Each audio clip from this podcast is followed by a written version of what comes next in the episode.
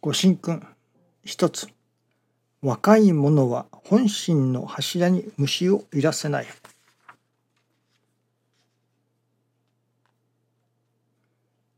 信心は筋金入りでなければならぬ。筋金には虫もよりつけぬ。目元口元耳元にご用心。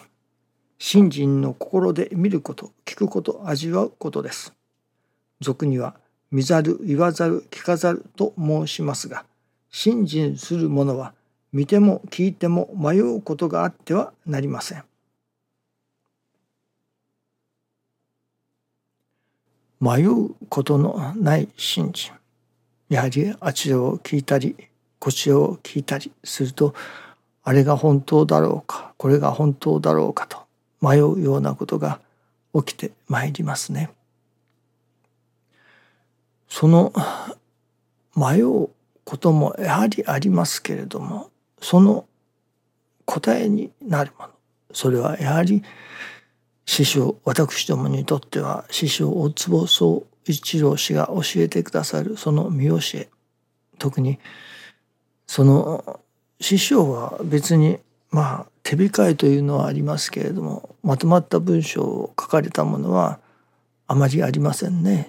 一つか2つぐらいでしょうかね。短い文章ですが。まあ師匠が書かれたものと言われるものがありますが。その代わりそれは書かれたものは少ないにいたしましてもまあ歌として書かれたものはあるようですね。まあ、色紙とか短冊とかにですね。そのお話として語られたものがたくさん残されております。8,000とも9,000ともあるいは1万とも言われるようなその音声の録音が残っております。ビデオテープも月英祭ごと五大祭ごとのビデオテープが昭和523年ぐらいからでしょうか確かあると思いますね。そのやはり師匠が語られたものそれを聞かせていただくこれがやはり一番いいように思いますね。そして昨日はその師匠のお話をいただいておりましてまあある意味目から鱗というか愕然とさせられました。今までなんとまあ頂き違いというのか考え違いをしておったことに改めて気づかされたようなことでした。やっぱり師匠のまあ師匠自らの語られたものそれを聞かせていただくということは大切ですね。昨日聞かせていただいたそこで分からされましたことはまあ大きく2つ3つあるのですけれども中でも師匠が教えてくださるいわゆる提唱されるというのでしょうか。愛楽理念。私はてっきり愛楽理念のまあ目玉ではありませんね。目玉は人間が人間らしくと。これが目玉だと教えてくださいますがその愛楽理念の、まあ、根本というのでしょうかね愛楽理念が説くところ師匠がそれこそ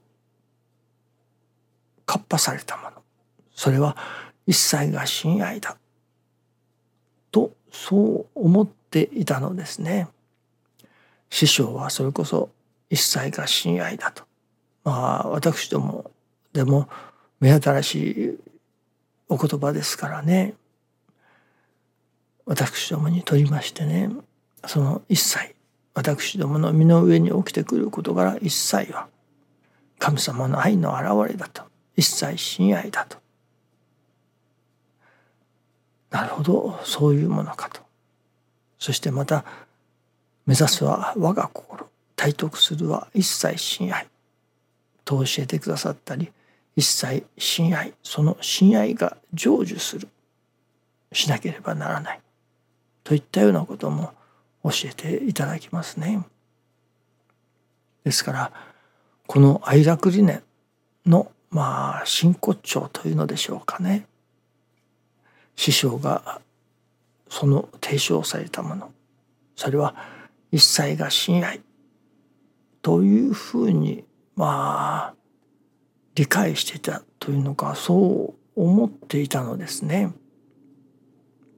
またもう一つはその愛楽理念と言われるその愛楽理念が確立したのはいつかと。まあこれは師匠が言われたわけではありませんけれども後々のものがまあ検証するというのでしょうかね。それで師匠が愛楽理念を確立された。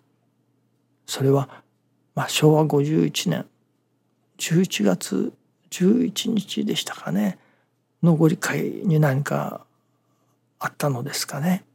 でその時に愛楽理念が確実した。といったようなことをまあ年表などには書いてありますけれども。どうも私どもが頂き違いをしておった。いや私がですね中には家内などは最初からそう思っておったと。言っておりましたからこれは私が頂き違いをしておった。ということですけれどもてっきり愛楽理念の説くところ一切が親愛だ。と思っていたのですけれどもその師匠のお話ではそうではないと。一切が親愛。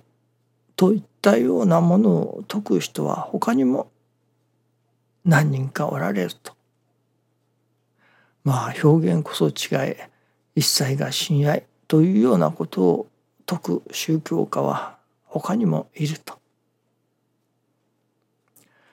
まあその一切が親愛が師匠大坪宗一郎氏の、まあ、独壇場というのでしょうかねではないということですね。では何が愛楽理念なのか？愛楽理念とは一体何なのか？ということについて。愛楽理念とは一切が親愛ということを身をもって体験をもって分からせてもらう。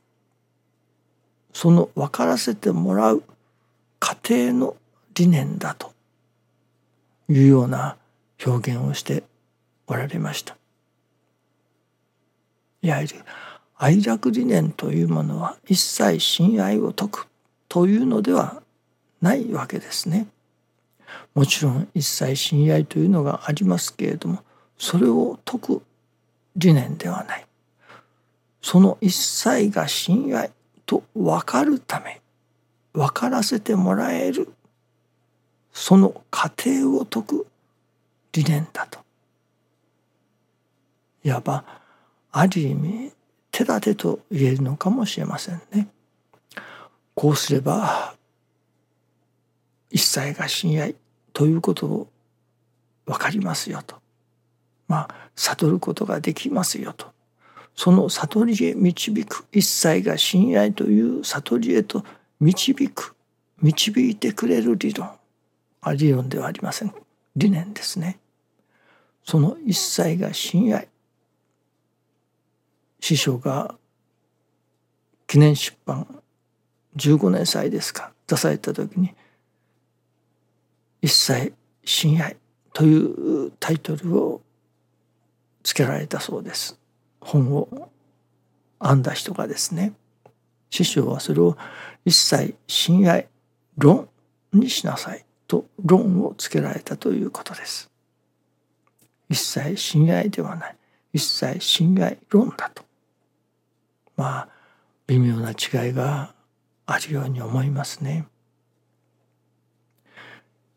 決して愛楽理念は一切親愛を説くのではない。一切親愛というのはもうそれは真なのですね。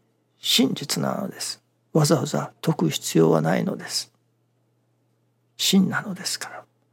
どうしたらそれを悟ることができるかその過程を教えてくださるのが愛楽理念だと愛楽理念に基づいて新人修行をさせていただけば一切親愛を悟ることができるということでもありましょうね。